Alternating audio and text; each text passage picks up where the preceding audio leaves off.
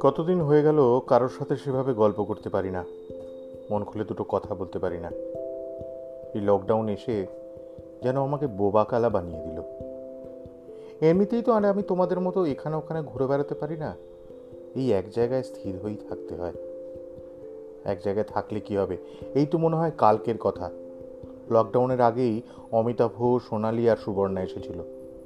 কত কথা হলো, গল্প হলো, আড্ডা হলো। আমরা গল্পে এতই মশগুল ছিলাম যে কখন যে সন্ধ্যা নেমেছিল বুঝতেই পারিনি।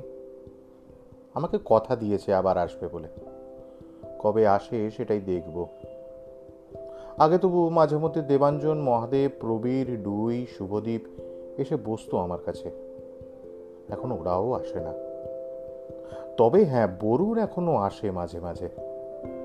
মুখার্জিবাবু, ব্যানার্জিবাবুদের সাথেও কত দিন দেখা হয় না। খুব একা একা লাগে।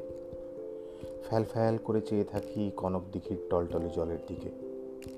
কদিনের বৃষ্টিতে বেশ ফুলে ফেপে উঠেছে। এই দেখো, তোমাদের সঙ্গে তো আমার নিজের পরিচয় করাতেই ভুলে গেলাম। আমাকে তোমরা যারা সবুজপত্রে এসেছ, সবাই দেখেছ। আমার সাথে হয়তো মনের ভুলে কিছুটা সময়ও কাটিয়ে গেছো। কিন্তু এখান থেকে গিয়ে আমাকে ভুলেই গেছো। আমি আসুক, কনক দিঘির পাড়ের অশ্বত্থ।